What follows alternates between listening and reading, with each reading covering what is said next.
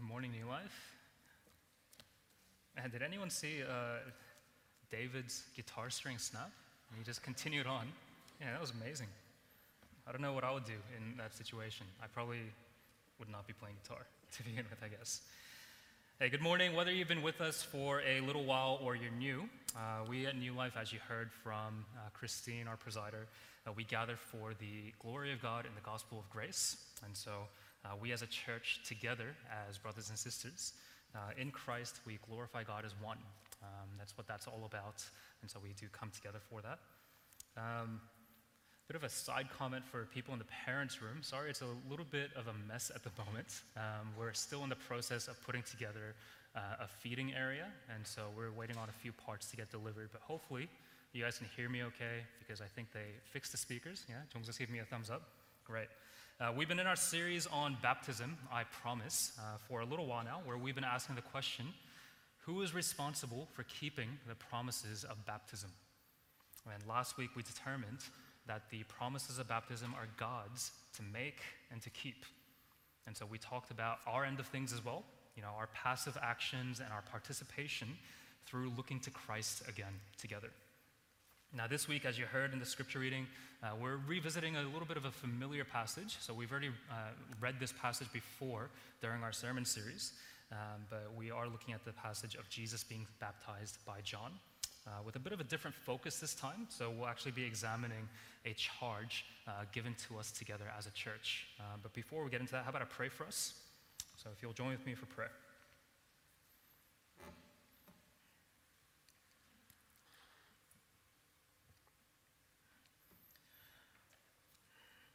Father, how good and pleasant it is uh, when brothers dwell together, when sisters dwell together in community, uh, indeed in your gathered community here at New Life and all across the world. We're thankful, Lord, that whatever walks of life we come from, whatever backgrounds, whatever stage of life that we're at now, we can come together and we find a commonality and that we can worship you. We know, Lord, that you sent your Son for each and every single one of us individually and together as a body. And that makes all the difference for us. The fact that we can come together to glorify you in the gospel of grace.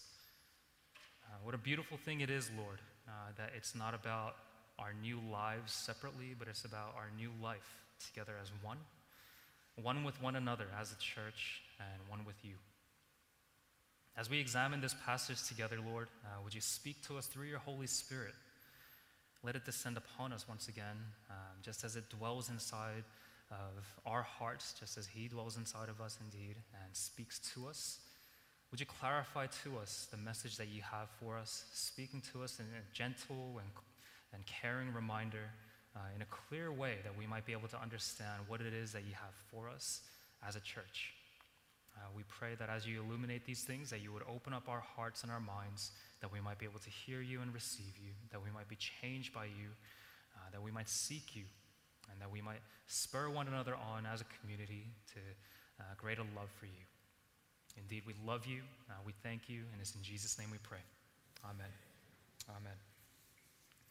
Um, just before we started our baptism series at New Life, we had Compassion Sunday. Um, I don't know if you remember this.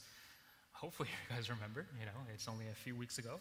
Uh, we heard about the amazing work that compassion does in uh, poverty stricken areas, in poverty stricken countries all around the world uh, that we can actually be a part of. Um, we who have access to financial resources that some of these countries might not have access to. You know, the children and families in these poverty stricken areas don't have access to because we have access to such financial resources.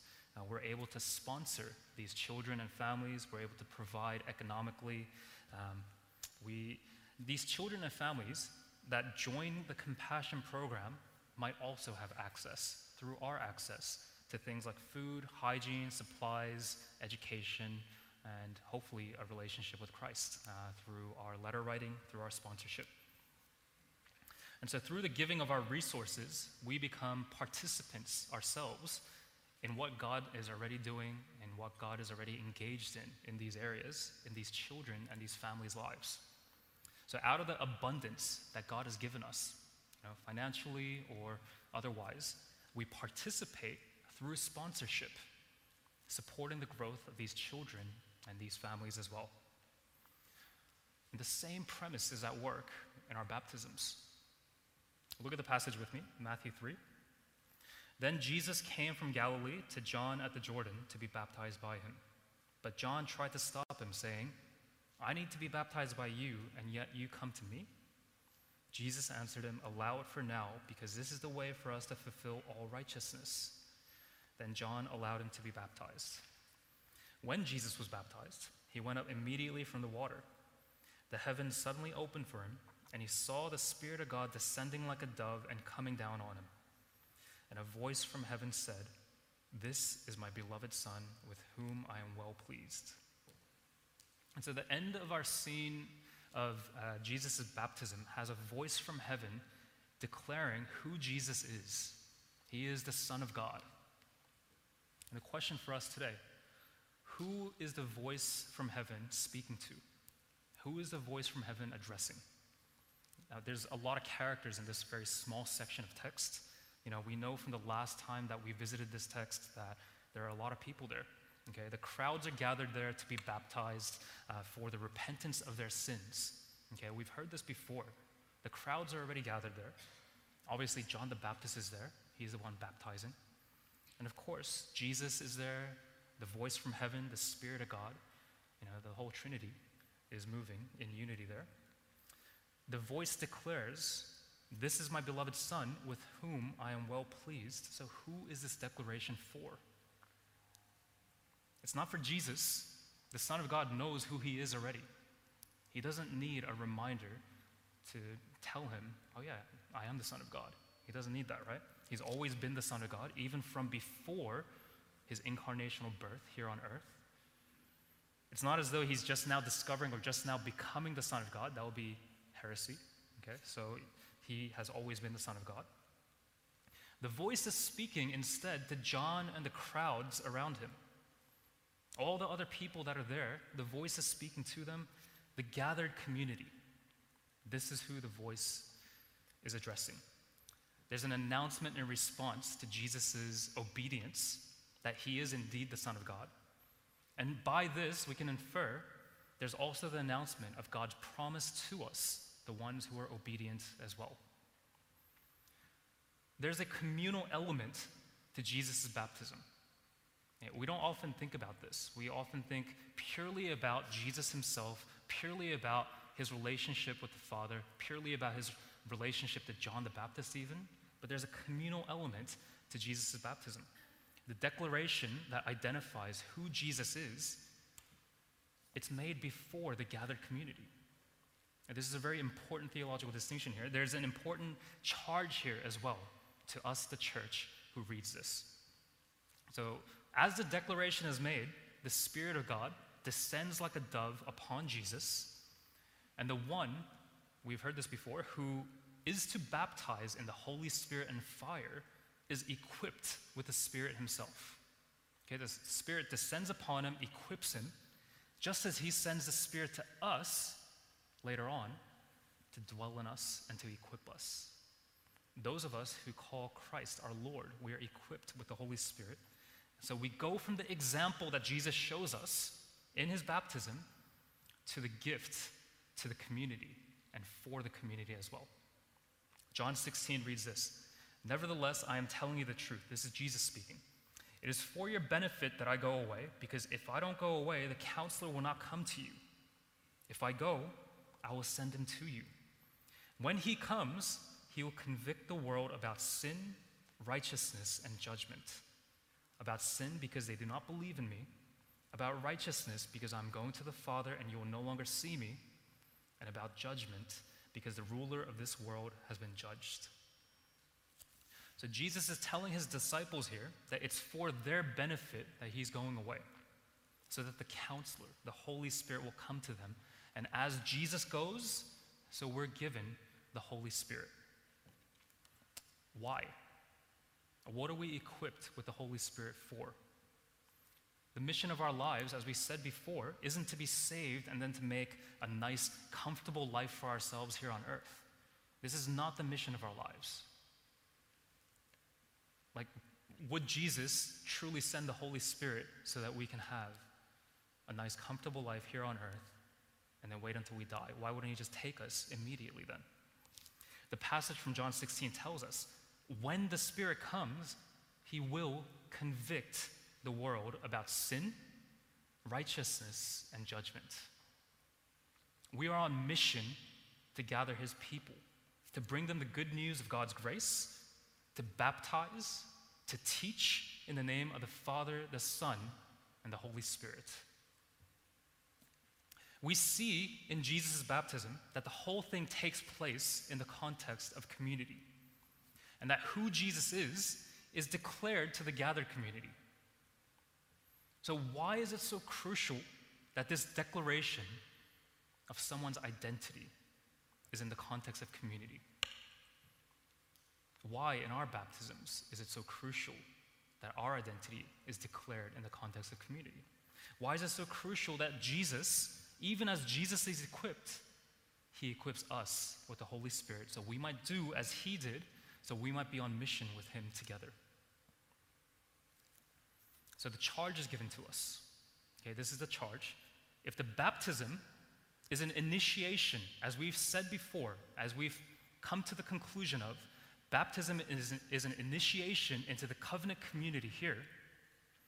If that's the case, then surely the community being initiated into must take responsibility for the one being baptized. So, what's the point here? Let's put it all together. Okay, this might be a little bit hard to follow, but let's put it together. Imagine a scenario like baptism in any other context, in any, any other community. Okay, so I know that at New Life we have a group of people that likes to go climbing together. Okay, you guys know climbing, right? What if you came? This is what climbing looks like. What if you came along to New Life and you heard, you know, Tim and, and Renee and John Hong just talking about climbing? They're really excited. You know, you sound, it sounds like it's going to be a lot of fun. It sounds like it could be easy the way that they put it. They don't tell you about the injuries, okay? So you ask them, the climbing community here at New Life, about what climbing is all about. And they tell you how to get involved in climbing with them. They initiate you into their community.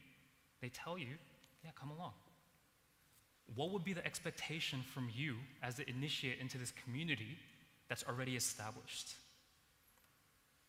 Wouldn't you expect, as a newcomer, that they will give you a basic rundown of how climbing works, of how to actually go about doing these things so that you don't fall to your demise or whatever happens? You know, you might want to know where should I even meet you guys? Where do you guys meet to go climbing?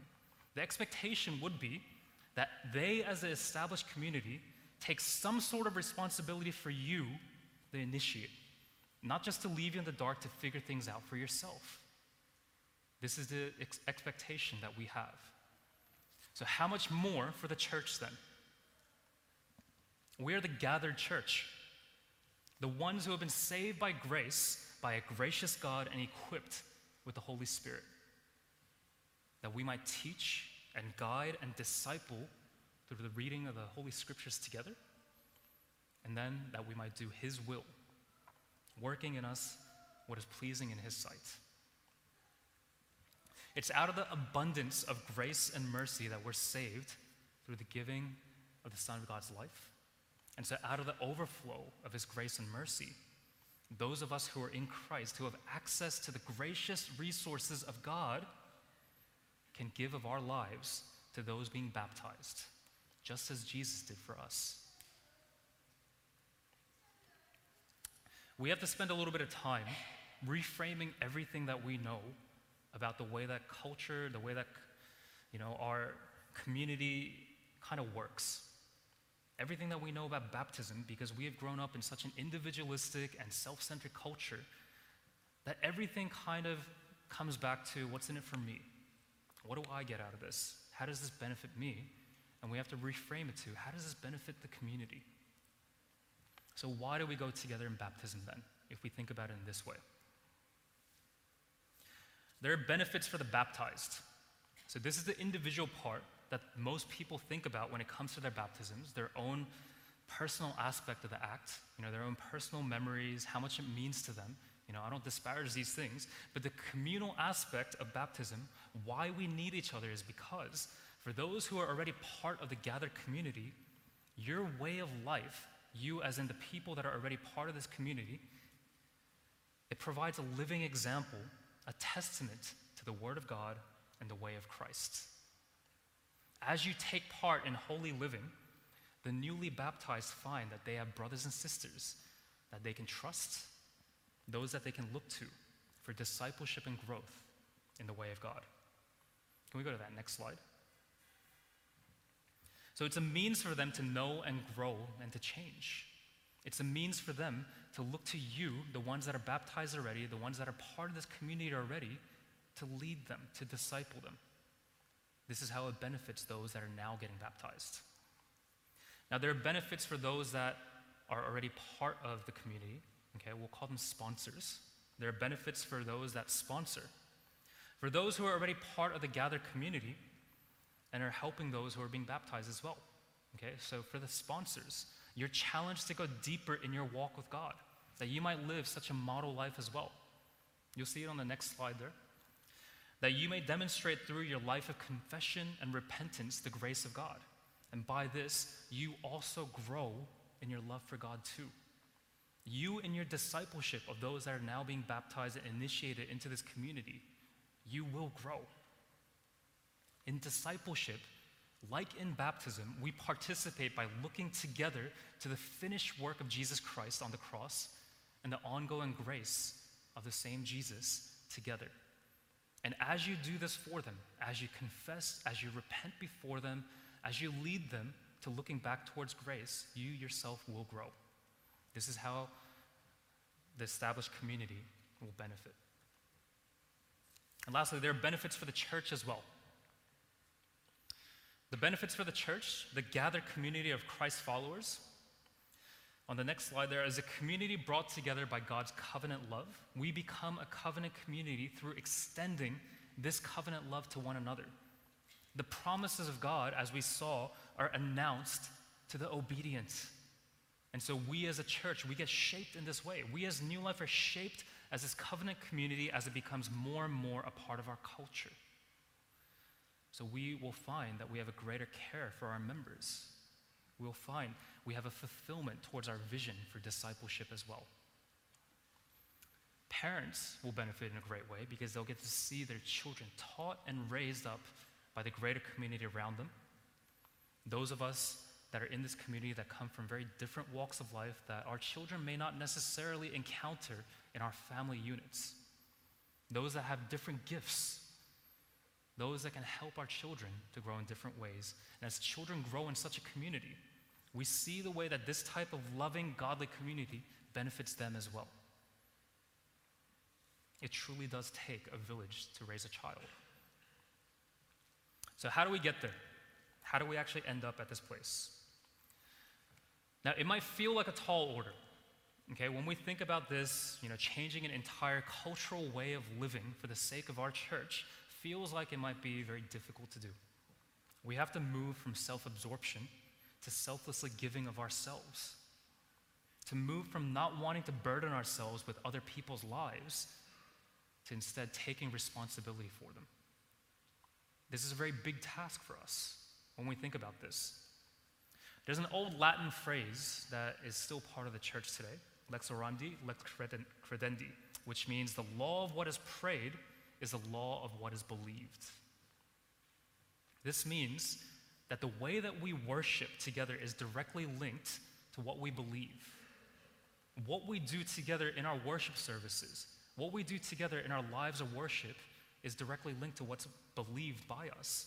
What we participate in here at New Life is our theology.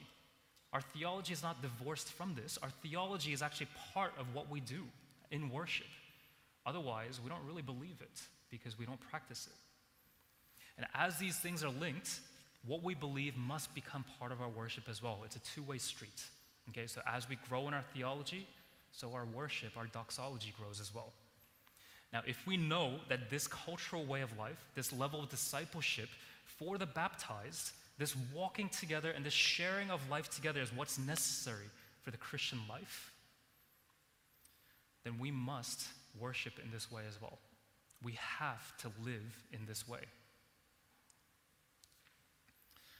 Now, I mentioned Compassion Sunday earlier. In the lead up to Compassion Sunday, you know, if you're a part of uh, New Life during that time, we had several videos that talked about Compassion's mission and how it started. If you don't remember, so in 1952, one man, an American man ministering in Korea, saw the plight of the war orphans and prayed for change. You know, he saw war orphans dying in the cold. He saw how much the war affected these guys. So, Reverend uh, Everett Swanson, he developed special sponsorship programs for these orphans. And so he allowed for those in other countries, those that had financial access to resources, to participate by sponsoring these children with biblical education, with food, with clothing, with shelter, with medical aid and hygiene, very similar to what we do now uh, if we participate in compassion. So, through the faithfulness of one man to the faithfulness of many brothers and sisters in a gathered community, we now see Korea in the state that it is today. Released from poverty, with Korea now becoming prosperous enough economically that Korea can now be sponsors to other countries as well. Through God's faithfulness, through God's support of growth in these families, we see the children grow and thrive into adulthood, becoming those who change the culture around them. Can we see the same at New Life? Is that possible for us here at New Life? If it's possible by your faith, by the faith of one person, can we see that change? Apart from the good work of compassion, looking towards baptism again, can we be those who support and sponsor those in baptism together as the ones charged by God as a covenant community to receive those who are being initiated into our community? Post WinterCon, when we have baptisms, when people are being baptized, will you now take that charge to disciple these guys, to walk with them? We can help to shape their walk in Christ, that they might one day do the same for our children and our children's children as well. If you can imagine with me, let's pray together.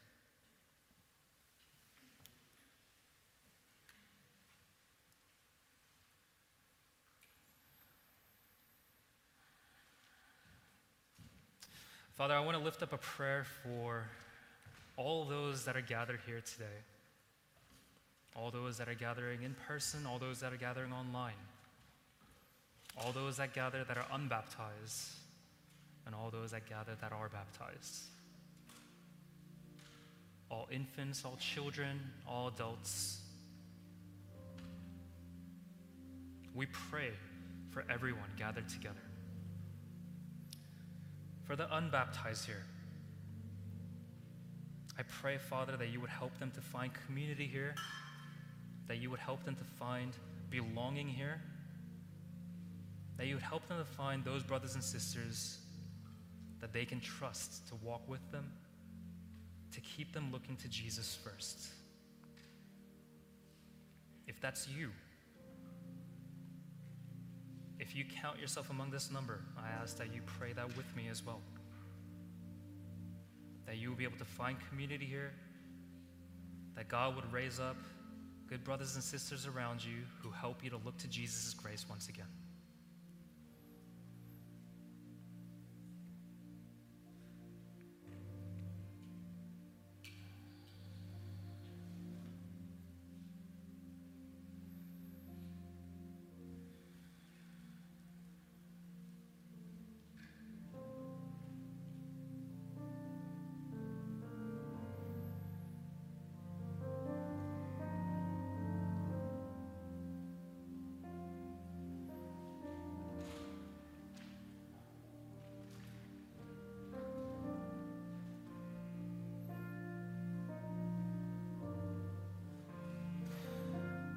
Baptized and the members of the covenant community here at New Life,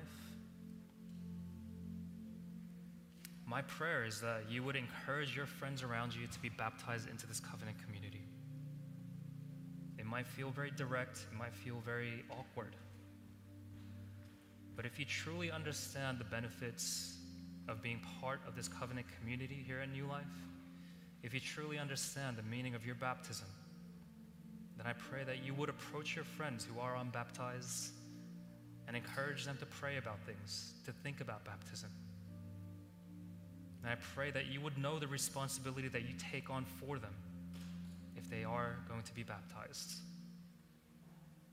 That you would keep them and yourself accountable, that you would celebrate with them, that you would mourn with them, that you would walk with them, that you would admonish and disciple them as well, just as you've been admonished and discipled. Let's pray.